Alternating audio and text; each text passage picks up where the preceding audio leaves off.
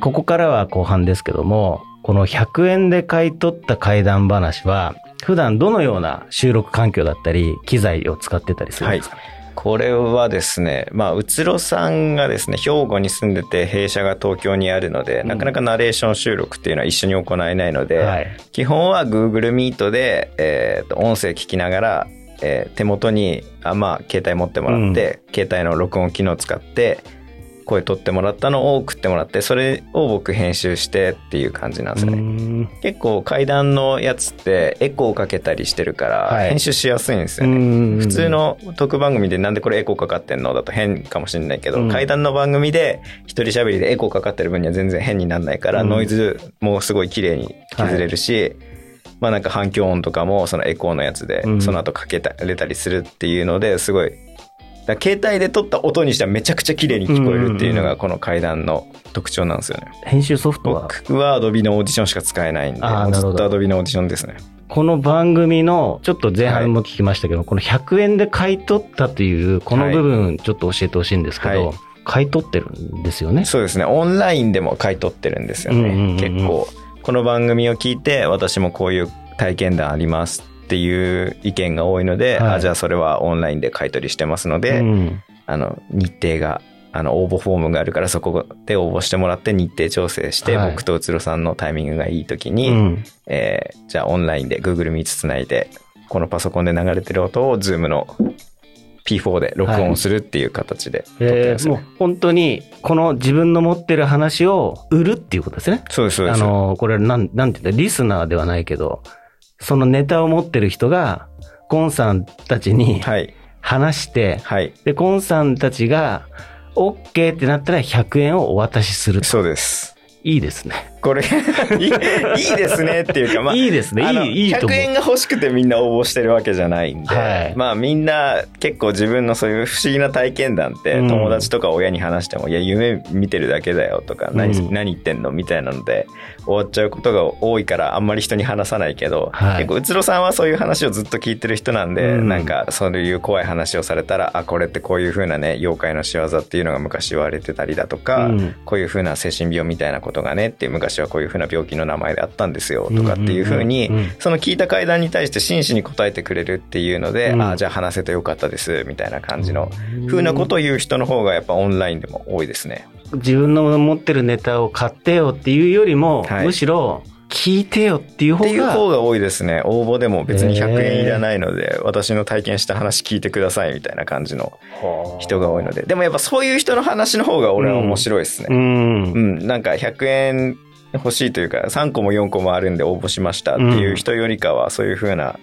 やっぱりね、人に 言ってないような、言えないでずっと心の奥に秘めてた階段っていう方は、割とめちゃくちゃその人のリアルな声で発せられるも、話なんで。それ話す人たちは、はい、ちなみにまとまってちゃんと話してくれるんですか？そこ難しいんですよね、うん、僕だからめちゃくちゃ編集したりとか してますね。あ、これまた同じ話してんなとか、オチこっちだろうみたいな時は僕がもう編集してますね。まあそこら辺も許可得てるんで、そのまま出してくださいっていうよりかは。ちゃんと聞けるような状態で流してくださいの方が喋った人も嬉しいんで、うん、これってどのタイミングでそう思ったんですか？買い取っちゃおうあ、もう始める時から。もう始める時からだ。多分1話のエンディングではもうオンラインで書いて案募集してますっていうのは。だから、始める時コンセプトとしても、うん、じゃあオンラインも一緒にやりましょうっていうふうには僕が確か言った気しますね。まあ、せっかくやるんだったらね、うつろさん兵庫の、今、ご時世もご時世なんで、はい全国、やっぱり兵庫だけのかなんか関西の階段よりかは、最近沖縄の人の階段とかも買い取ったりとか、鹿児島の人の階段とか買い取ったんですけど、やっぱ地域性ってすごい出てるなって思ったし、僕も話してるんですよ、この階段の中で。僕の体験したエピソード。はいはい、僕は岩手出身なんですけど、岩手のあの座敷わらしが出る旅館みたいなところに泊まった時の話をしたんですけど、そういう地域性とかもあるんで、やっぱ結構オンラインで日本中の階段を変えるっていうのは結構番組としても幅広がるから面白いよねっていうふうに思ったんですよね。コンさんが感じる、はい、えー、ポッドキャストの可能性とかって何ですかね？僕日本のポッドキャスト番組を聞くんですけど、それ以上にやっぱ海外のポッドキャスト番組すごいいっぱい聞いて勉強とかしてるんですけど、うんうんやっぱ、めちゃくちゃ CM 多いですね。あっちの番組って。あと、聞くごとに変わってたりもするんで、もう、いろんな CM ありますよね。それ聞くのも面白いですからね、海外のポッドキャストの CM って。だから、日本も今後はそうなってくんじゃないっていうふうには、僕はポッドキャストの可能性として思いますよね。まあ、わかりやすく言うと、収益にそうですね。っていうのは、もうどんどんポッドキャストはブルーオーシャンだから、どんどん広がっていくのは、ポッドキャストの方なんじゃないっていうのはありますし、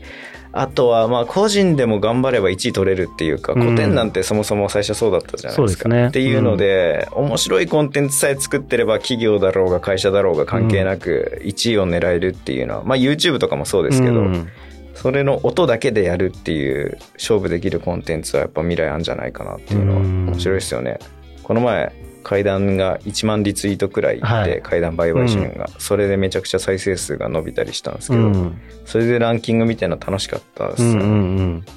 やっぱり自分が作って、ねえー、まあもちろんリスナーの方がしっかりいて、はい、そう。まあ SNS でもそういう反応があると、やりがいは嬉しいですよね。結構出てきますよね。階段売買所ってすごい不思議なんだなっていうのをそこで思って、あ、私もこういう階段あるから売りたいなとか、えー、話聞いてみたいっていう人にも、一人一人にもリプライで、こういう番組あるんで聞いてくださいって言って、こういう階段あるんだよなって言ってる人に、あ、オンラインで買い取りもやってるんで、ぜひ応募してくださいっていうのを、マジで200件くらい送りましたね。うん、でもなんか、その買い取らせてってなんか面白いですね。いいな。ポッドキャストって今のところ一方通行、はい、まあ、メール紹介とかありますけど、うんうん、そういうところで言うと階段はね、リスナーの人が階段の怖いの、自分の体験談があればそれを送ってもらって、番組に参加するっていうのはできるんで、うんうん、結構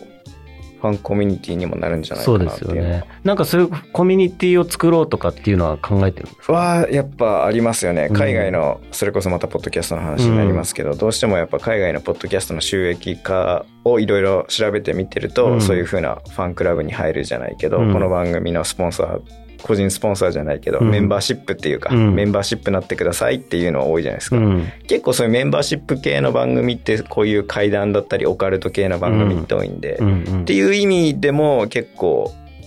この番組はそういうところも狙いんじゃないかなっていうふうには考えてるんですよね。最後になんですけども、あのー、まあ、これだけね、まあ、僕もだいぶ作ってきてますし、はい、コンさんももちろんそうなんだけど、はい、これから始める人たちに何かアドバイス？アドバイス、うん、とか、まあ、メッセージとか、うん、なんかそういうのあれば、最後に教えてもらっていいですか？そうですね。やっぱね、楽しんで続けないと、やんないと思います。続かないですね。うん、タスクに思った瞬間終わりますね。うん、なので、まあ一人でやるのしんどいと思うんで、はい、友達2、3人くらいで、だべってる方が続きますよね。っていうのは結構自分の経験からも言えるので、そういう面ではうん、これから始める人には、まあ、楽しみながら無理ないペースでやるのが一番続くコツかなっていう。なるほど。ね、機材なんてね、うん、なんかどんどん欲しくなってくると思うけど、別に iPhone のマイクだって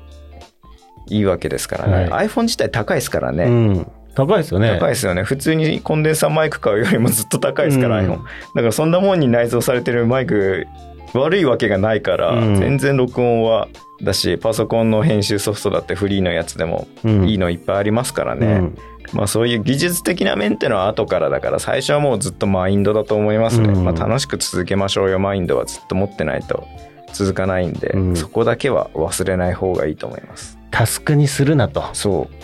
楽しんで。あれやんなきゃって思った瞬間にそれはマジでやめた方がいい番組だと思います。本当にねそれはね、そう思う。いやタスクになった時点で、うん、もうタスクだから、うん、苦しいですよね。そうなんですよね、うん、そんな番組ね、聞いてる人も面白いって思わないですよ、ね、あの、結局ね、じゃあ番、それで軌道に乗ってじゃあ毎週やるかって思っても、現状維持は現状維持じゃなくて衰退なんですよ。必ず、